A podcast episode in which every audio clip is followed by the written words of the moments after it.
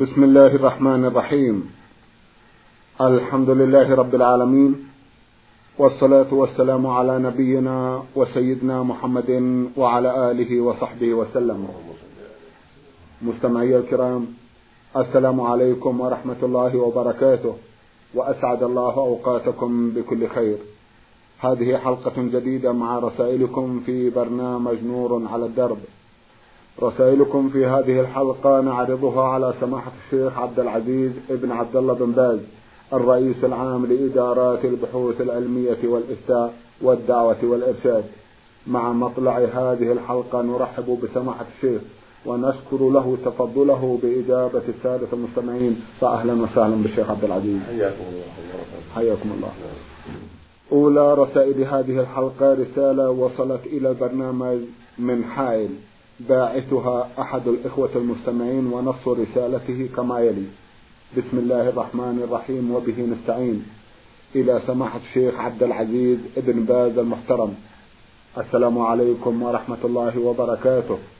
بعد التحية ومزيد الاحترام الحمد لله والصلاة والسلام على أفضل أنبياء الله سيدنا محمد صلى الله عليه وسلم. أما بعد فأنا علي حمود رشيد المقيم بمنطقة حائل أرسل هذه الأسئلة راجيا الرد منك عليها شخصيا. السؤال الأول أنا مصاب بكسر في أسفل الظهر. وعن هذا نتج العجز الكلي لأنه مضى على الإصابة حتى الآن ثلاثون عاما. ومع كل سنة يزيد العجز.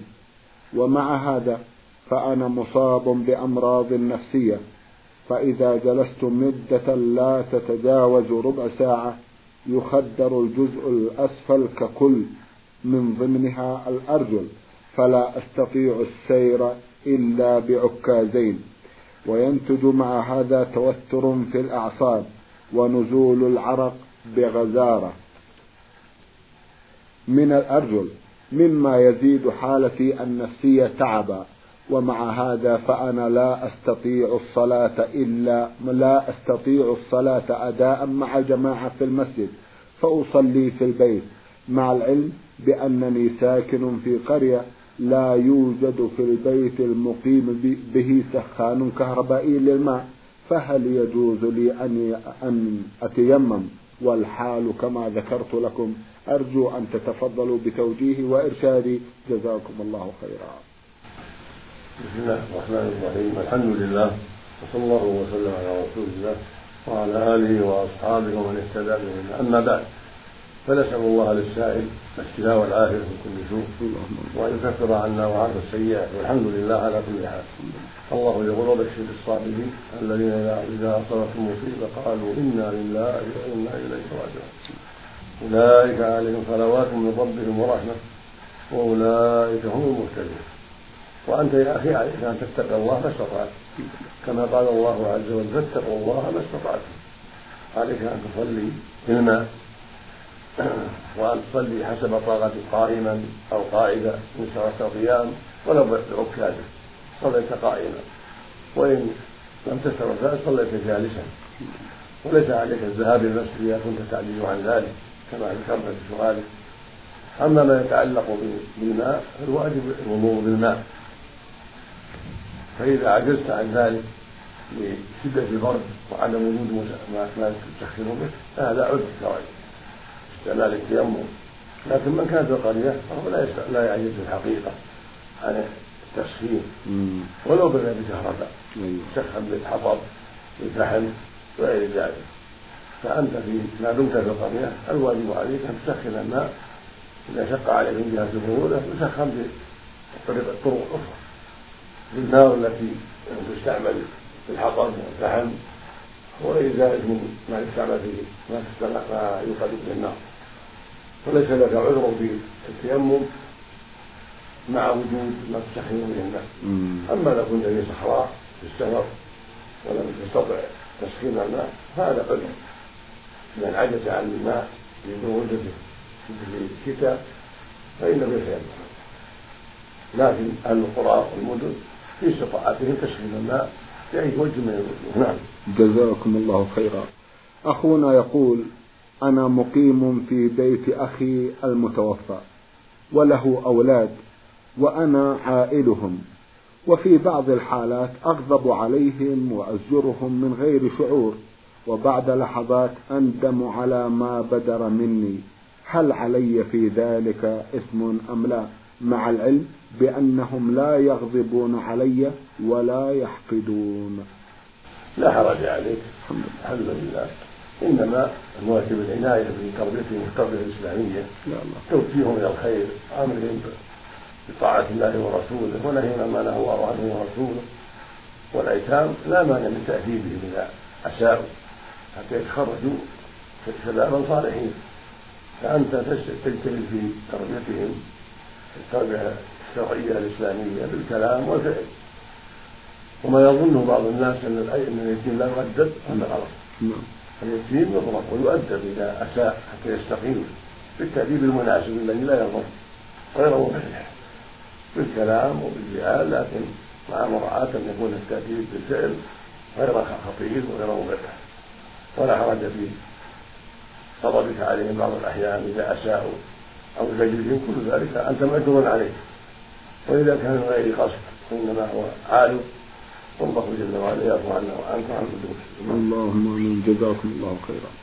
أخونا علي حمود رشيد من حائل يسأل أيضا ويقول عن قراءة القرآن الكريم حيث قال تعالى في كتابه الكريم لا يمسه إلا المطهرون.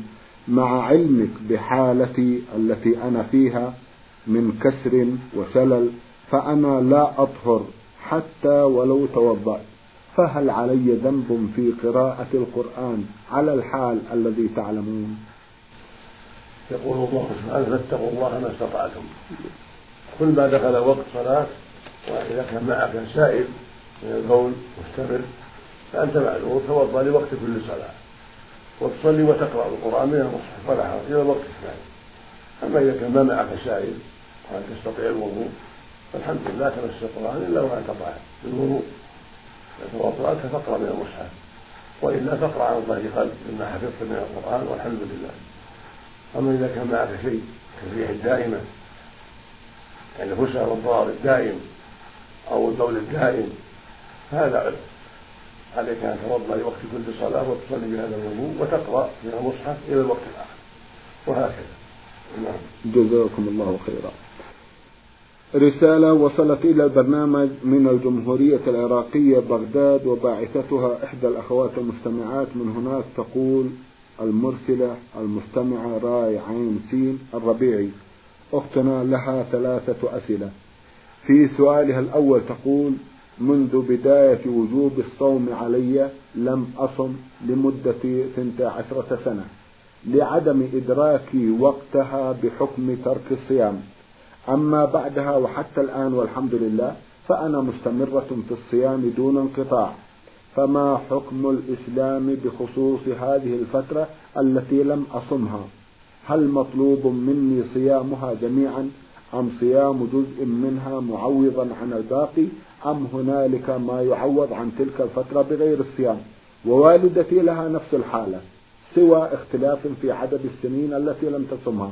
غير أنها الآن أصبحت كبيرة في السن وحالتها الصحية لا تسمح بصيام فترة طويلة كهذه. أرشدونا. بارك الله فيكم. عليك وعلى أمك أن تصوم أن تصوم ما تركتما من الصيام مع التوبة والاستغفار لأنكما أخطأتما في إضاعة هذا الصوم تأخيره فالواجب عليكما جميعا التوبة إلى الله سبحانه والندم على ما مضى. ومع الاستغفار وسؤال الله العفو سبحانه وتعالى والعزم الصادق ألا تعودوا لمثل هذا وعليك أن تقضي الأيام التي تركت مع إطعام مسكين عن كل يوم. نص صاع من التمر أو من الرز عن كل يوم مع قدرة. هذه كنت فقيرة فلا شيء عليك من إطعام ولكن عليك الصيام لأن الله يقول ومن كان مريضا أو على سفر فعدة من أيام أخرى. وأنت لا مريضة ولا مسافرة. فالوجوب عليك من باب أولى من باب التساهل وهكذا أمك عليها أن تقضي الأيام ولو موزعة تقضي أيام تقضي أيام هكذا حتى تقضي ما عليها بعد شفائها من المرض أما إن كانت عاجزة لكبر السن عجزة لا تستطيع معها صيام رمضان فإنها تطعم عن كل يوم مسكينة والحمد لله. أما ما دامت تستطيع الصوم فإنها تصوم. وإذا كانت في الحال الوقت الحاضر عندها مرض يؤجل حتى يشفيها الله ثم تصوم مع إطعام مسكين عن كل يوم مثلك سواء بسواء. وهذا الطعام يعطى بعض الفقراء. وليس له عدد محصور ولو فقيرا واحدا. الحمد لله. نعم. جزاكم الله خيرا. تسأل أختنا وتقول ما هي الأعمال أو الكبائر التي تجعل الإنسان خالدا في النار؟ وهل صحيح أن كل شخص غير مسلم لا يدخل الجنة وهو خالد في النار؟ نعم نعم. الأعمال التي تدخل في النار أبد الآباد هي أعمال الكفر. من مات كافرا بالله عز وجل فهو مخلد في النار أبد الآباد كاليهود والنصارى والشيوعيين وهكذا كل من أتى بمكفر. ومثل ذلك من ترك الصلاة أو سب الدين. أو استهزأ بالدين أو استهزأ بالجنة أو بالنار أو سب الرسول صلى الله عليه وسلم أو تنقص الرسول أو سب الله أو تنقصه وطعن في دينه كل هذا ردة على الإسلام. إذا مات عليها الإنسان صار مخلدا في النار أبد. الآباد كسائر الكفرة. أما العصاة المسلم العاصي هذا لا يخلد في النار إذا دخل النار لا يخلد. وسماته على الزنا مات من الزنا أو مات بشرب الخمر. ولكنه موحد مسلم يعبد الله وحده. ولا يسب الإسلام ولا يسب الدين بل هو مسلم. ولكن ولكنه أطاع الهوى في بعض المعاصي كشرب الخمر كعقوق الوالدين أو أحدهما كأكل الربا كالزنا. هذه واشباه المعاصي إذا مات عليه وهو مسلم.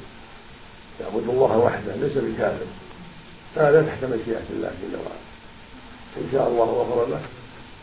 وعفى عنه بتوحيده وإسلامه وإيمانه الذي معه وإن شاء سبحانه عذب على قدر الجرائم والذنوب التي مات عليها. ثم بعد ما يوحص في النار ويعذب ما شاء الله يخرجه الله من النار إلى الجنه كما قال الله سبحانه في كتابه العظيم إن الله لا يغفر أن يشرك به ويغفر ما دون ذلك من يشاء فأبان سبحانه أن الشرك لا يغفر من مات على الشرك لا يغفر. لا يغفر له نعوذ بالله. أما من مات على ما دون الشرك من المعاصي فهذا تحت مشيئه الله. وقد أجمع العلماء السنة أجمع العلماء جماعة المسلمين على أن العاصي الذي هو مسلم موحد مؤمن لكنه عنده معصية لا يخلد في النار أبدا. بل متى دخل النار بهذه المعصية فإنه لا يخلد بل يعذب فيها ما شاء الله ثم يخرجه الله من النار إلى الجنة. هذا هو يعني أهل السنة والجماعة والحق. أما من مات على كفره بالله فهذا يخلد في النار ابد الاباد نسأل الله السلامة والعافية. ومن الكفرة اليهود النصارى المعروفون الشيوعيون المعروفون عباد الأوثان عباد أصحاب القبور. ومن ذلك من يسب الدين أو يستهزئ بالدين أو يسب الله أو يسب رسوله عليه الصلاة والسلام. هؤلاء إذا ماتوا على ذلك ولم يتوبوا فهم من أهل النار المخلدين فيها أبدا الأبد جزاكم الله خيرا. تسأل أختنا سؤالها الأخير وتقول والدتي حجت مرتين في الأولى بدون محرم. أي لم يذهب معها أبي ولا أخي ولا خالي ولا أي محرم آخر لعدم علمها بذلك. وعند رمي الجمرات رمت الرمية الأولى بنفسها والباقي رماها عنها الحجاج الموجودون معها. أما في الحجة الثانية فقد ذهب معها أبي ولم ترمي الجمرات بنفسها بل رماها عنها أبي. أرشدونا ما حكم الإسلام في هذه الحالات؟ بارك الله فيكم. حجها صحيح والحمد لله. عليها التوبة إلى الله والاستغفار لكون حجت الحجة الأولى بدون محرم عليها التوبة إلى الله من ذلك. وإذا كانت وكلت في الرمي لعجزها عن الرمي فلا حرج عليها والحمد لله. أما إن كان التوكيد تساهلا وليس هناك موجب لا زحام شديد خافت منه ولا مرض فعليها دم يذبح عنها ذبيحة في مكة للفقراء بنية تركها الرمي. نعم. جزاكم الله خيرا. رسالة وصلت إلى البرنامج من حضرموت. باعثها مستمع من هناك يقول المرسل ميم ها عين قاف. أخونا أسئلته من أطول الأسئلة التي وصلت إلى هذا البرنامج. أحاول أن أختصر منها بحيث لا يكون هناك خلل يقول شيخ عبد العزيز. تقام في شهر شعبان في بلدتنا حضرموت زيارة لقبر النبي هود عليه السلام. المعتقد أن قبره بالأحقاف حضرموت إذ تشد الرحال إلى هناك بمسافة خمس ساعات بالسيارة. حيث يوفد إلى هناك جمع غفير من الناس تعد بالألوف الملية بالاعتقاد الباطل كما نعتقد حيث يقومون بصعود جبل ويصل إلى غرفة في أعلاه بها قبران أو ثلاثة وينكبون عليها تمسحا وبكاء ودعاء وتبركا ثم ينزلون ويفعلون ذلك كل يوم لمدة أربعة أيام تقريبا. وهذا ما يشبهونه بالسعي. وجعلوا أماكن شخصوا فيها جسد النبي هود عليه السلام. فهناك حصاة يقال لها نخرة النبي أي أنفة. وأخرى ملساء فيها أثر لقدمه وتسمى الدحجة. يبلغ طولها حوالي ثلاثة أذرع. وثالثة يقال لها قدمية. تعلق النساء اللاتي يردن أزواجا حصوات لكي تحصل على زوج وكذلك تفعل الأم التي تريد أولادا. ويقول ويقولون من الوعظ في هذه الزيارة إن السلف من من الأولياء قد قاموا بتأسيس هذه الزيارة وإنهم دعوا إليها مثل الفقيه المهاجر أحمد بن عيسى وهكذا ويستمر على هذا المنوال في شرح هذه الصفة شيخ عبد العزيز.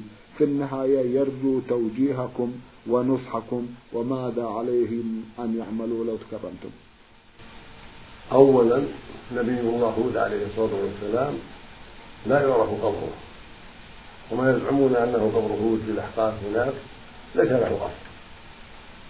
ولا يعرف من القبور التي تنسب للأنبياء سوى قبر نبينا محمد عليه الصلاة والسلام وقبر الخليل في المغارة المعروفة في الخليل في فلسطين وأما قبر هود وصالح ونوح وغيرهم من الأنبياء فلا تعرف قبورهم وما يدعى أن قبر هود موجود هناك في أحقاف وأنه الغرفة التي فيها السائل كل هذا لا أصل له وليس بصحيح.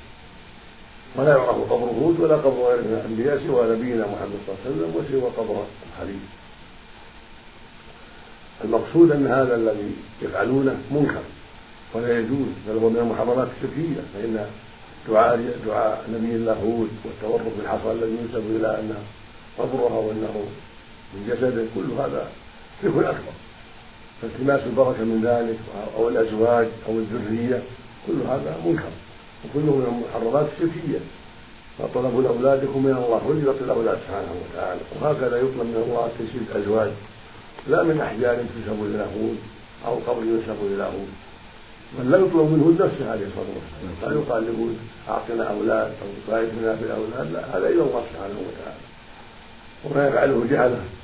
من هذه الأمور كله منكر يجب إنكاره ويجب على العقلاء نهيهم عن ذلك.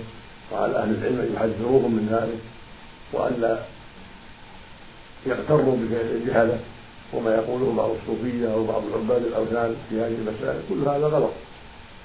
العبادة حق الله. إياك نعبد وإياك نستعين. هو سبحانه يبارك ولي تطلب منه البركة جل وعلا. ولا تطلب البركة من الأحجار ولا من القبور ولا من الأشجار ولا من نبي الله هود ولا من غير ذلك. وقد رأى النبي صلى الله عليه وسلم رسول النبي صلى الله عليه وسلم سأله جماعة من الصحابة لما رأوا شجرة يتعلق بها المشركون ويعلق بها أسلحتهم؟ يرجون بركاتها. قالوا يا رسول الله لأن ذات أنوار كما له ذات أنوار. قال عليه الصلاة والسلام الله أكبر إنها السنن. قلتم ولن يفسي بيده كما قالت بنو إسرائيل موسى اجعل لنا إلها كما لهم شبه قوله اجعل ذات أنوار بقول بني إسرائيل جعلنا إلها ومعلوم أن اتخاذ الآلهة مع الله كفر أكبر فلا يجوز أن يتخذ مع الله آلهة لا من الأصنام ولا من الأشجار ولا من الملائكة ولا من الرسل ولا من سائر الناس ولا من الجن. بل حق الله أن يعبد سبحانه وتعالى. حق الله على العباد أن يعبدوه ولا يشركوا شيئا وهو القائل سبحانه وما أمروا إلا ليعبدوا الله مخلصين له الدين حنفاء. وهو القائل عز وجل وقضى ربك ألا تعبدوا إلا إياه. وهو القائل سبحانه فادعوا الله مخلصين له الدين ولو كره الكافرون. وهو القائل عز وجل فاعبد الله مخلصا له الدين. والنبي صلى الله عليه وسلم يقول لما سأل معاذا عن حق الله العباد قال يا معاذ الله ورسوله قال حق الله على العباد أن يعبدوه ولا يشركوا شيئا حق الله على العباد أن يعبدوه وحده بدعائهم وسؤالهم وصلاتهم وصومهم وذبحهم ونذرهم وطعام البركة كل ذلك إلى الله وحده سبحانه وتعالى. وإلهكم إله واحد لا إله إلا هو الرحمن الرحيم. ويقول النبي صلى الله عليه وسلم إذا سألت فاسأل الله وإذا استعنت فاستعن بالله. وهكذا ما يفعله بعض الجهله عند قبر نبينا محمد صلى الله عليه وسلم. من دعاء والاستغاثه به وطلبه النصر أو المدد. كل ذلك من المحرمات الشركية. وهكذا ما يفعله بعض الناس عند قبر البدوي أو الحسين بن علي رضي الله عنه أو عند قبر ابن عربي في الشام أو عند قبر الشيخ عبد القادر الجيلاني في العراق. ما يفعله الجهال من دعائهم والاستغاثة بهؤلاء. وطلب منهم المدد كل هذا من الكفر بالله من الشرك بالله سبحانه وتعالى. فالواجب إخلاص العبادة لله وحده وأن لا يدعى سواه جل وعلا وأن لا يطلب النصر من الأموات ولا من الأشجار والأحجار ولا المدد ولا الشفاء كل ذلك يطلب من الله وحده سبحانه وتعالى. أما المخلوق يطلب منه ما يقدر عليه إذا كان حيا حاضرا هو الميت الميت ما يطلب الشيء ولو غائب إنه يطلب من الحي الحاضر. إذا كان يقدر يقال يا أخي ساعدنا في كذا أعنا على كذا مما يقدر عليه أقرضنا كذا أساعدني على إصلاح البيت على إصلاح السيارة. يقوله له مشافهة أو من طريق المكاتبة أو الهاتف لا بأس. أما الأموات والأشجار والأحجار والأصنام والنجوم وهذه كلها لا تسأل ولا تطلب شيء بل ذلك من الشرك الأكبر نعوذ بالله. بل ذلك من من دون الله سبحانه وتعالى. فيجب على أهل الإسلام أن يحذروا ما حرم الله عليهم وأن يتفقهوا في دينهم وأن يسألوا العلماء المعروفين بالسنة والمعروفين بالعقيدة الصحيحة على العامة يسألوهم عن دين الله وعما أشكل عليهم وأن لا يعملوا بمجرد العادات والآراء التي يفعلها الجهل. يقول الله سبحانه قل إن صلاتي ونسكي ومحياي ومماتي لله رب العالمين لا شريك له. وبذلك أمرت وأنا أول المسلمين. ويقول عز وجل إنا أعطيناك الكوثر فصل لربك وانحر الصلاة لله والذبح لله وهكذا الدعاء. يقول سبحانه وأن مسائل الله فلا تدعوا مع الله أحد. هو يدعى ويرجى سبحانه وتعالى. هو الذي يتقرب إليه بالنذور والذبائح والصلاة والصوم ونحو ذلك. نسأل الله يوفق المسلمين للبصر في دينهم. آمين. وأن يصلح علماء المسلمين ويوفقهم لتبصير إخوانهم آمين. وتعليمهم ما أشكل عليهم. جزاكم الله خيرا. سنعود إلى أسئلتك يا أخانا من حضرموت في حلقة قادمة إن شاء الله تعالى. هنا رسالة وصلت إلى البرنامج من العراق محافظة السليمانية. يسأل أخونا روبيتان شريف فيقول إذا أنجبت امرأة طفلين توأمين متلاصقين من ناحية الظهر أي أنهما مختلفان في الوجوه فإذا مات أحدهما أو ماتا جميعا كيف يتم دفنهما؟ هل يجب فصلهما؟ أو كيف يتصرف أهلهم؟ جزاكم الله خيرا. إذا وقع مثل هذا يعرض على الأطباء المختصين أيوة. إن وجدوا حيلة في ذلك فعلوا حتى يخلص هذا من هذا.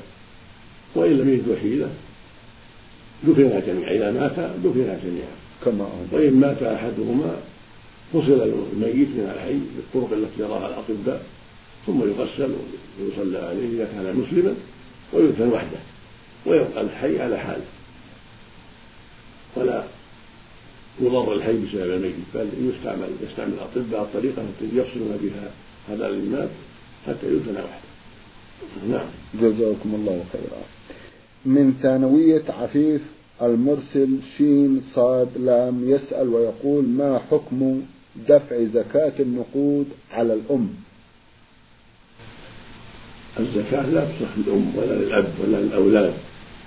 الزكاة فرض الله صرفها إلى جهة مخصوصة لقوله سبحانه إنما الصدقات للفقراء والمساكين والعاملين عليها والمؤلف قلوبهم في الرقاب والغارمين في سبيل الله وفي السبيل. فريضة من الله. هذه الجهات هي التي يصرف لها الزكاة. أما الأم والأب والأولاد فالواجب على المسلم ينفق عليهم من ماله لا من الزكاة. الزكاة تصرف لغيرهم وأما والداه وأولاده وزوجته فالواجب يصرف عليهم من ماله لا من الزكاة. نعم. جزاكم الله خيرا. مستمع من الرياض بعث يسأل ويقول لقد حجيت أنا وابني وأحرمنا من الطائف ودخلنا مكة صلاة الظهر وبقينا فيها إلى المغرب. ثم أرغمني ابني على العودة إلى الطائف والمبيت به. وقد حصل ذلك وبتنا تلك الليلة في الطائف. ثم رجعنا إلى مكة في صباح اليوم التالي ولم نحرم إحراما جديدا بل اكتفينا بإحرامنا الأول ودخلنا الحرم المكي في اليوم نفسه وطفنا طواف القدوم وسعينا ثم بتنا تلك الليلة في مكة. ثم ذهبنا إلى منى وبقينا فيها يومين. يقول لقد حجيت أنا وابني وأحرمنا من الطائف ودخلنا مكة صلاة الظهر وبقينا فيها إلى المغرب. ثم أرغمني ابني على العودة إلى الطائف والمبيت به وقد حصل ذلك وبتنا تلك الليلة في الطائف. ثم رجعنا إلى مكة في صباح اليوم التالي. ولم نحرم إحراما جديدا بل اكتفينا بإحرامنا الأول. ودخلنا الحرم المكي في اليوم نفسه وطفنا طواف القدوم. وسعينا. ثم بتنا تلك الليلة في مكة. ثم ذهبنا إلى منى. وبقينا فيها يومين وليلة. وسرينا في الليلة الثانية. وقبل الخروج منها اغتسلنا ومشطنا رؤوسنا ولم نعيد. ولم نغير ملابسنا. وبالذات ثوبي. مع العلم أنه كان أسود. وأكملت حجي كبقية الحديد من المسلمين. يبدو أن السائلة امرأة الشيخ عبد العزيز. فما حكم الإسلام فيما سمعت من دخول مكة بدون إحرام والاكتفاء بالإحرام الأول في اليوم الذي مضى وفيما فعلنا في منى من غسل ومشط والإحرام بالثوب الأسود؟ ليس عليكم شيء والحمد لله إحرامكم الأول. باقي صحيح. خروجكم إلى الطائف هذا هو لو تركتموه لكان والذي ينبغي لعدم الحاجة إليه لكنه لا لا يترتب عليه شيء. الحمد لله. لأنكم خرجتم قبل إكمال حجكم وأنتم على إحرامكم فلا يضركم ذلك. وطوافكم وسعيكم حين رجعتم إلى مكة ثم خروجكم إلى منى ثم إكمالكم مناسك الحج ليس فيه شيء.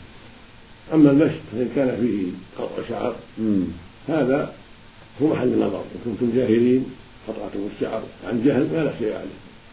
أو نسيان فلا شيء عليه. أما إذا كنت أو كنتما تعلمان أنه لا يجوز قطع الشعر. وقطعتم الشعر متعمدين عند المشط فهذا عليكم أحد ثلاثة أشياء.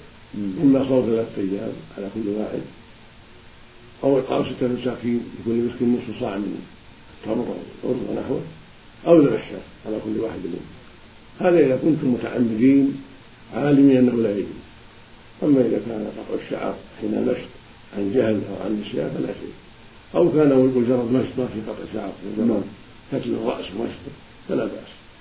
والثوب الأسود لا بأس به. طيب.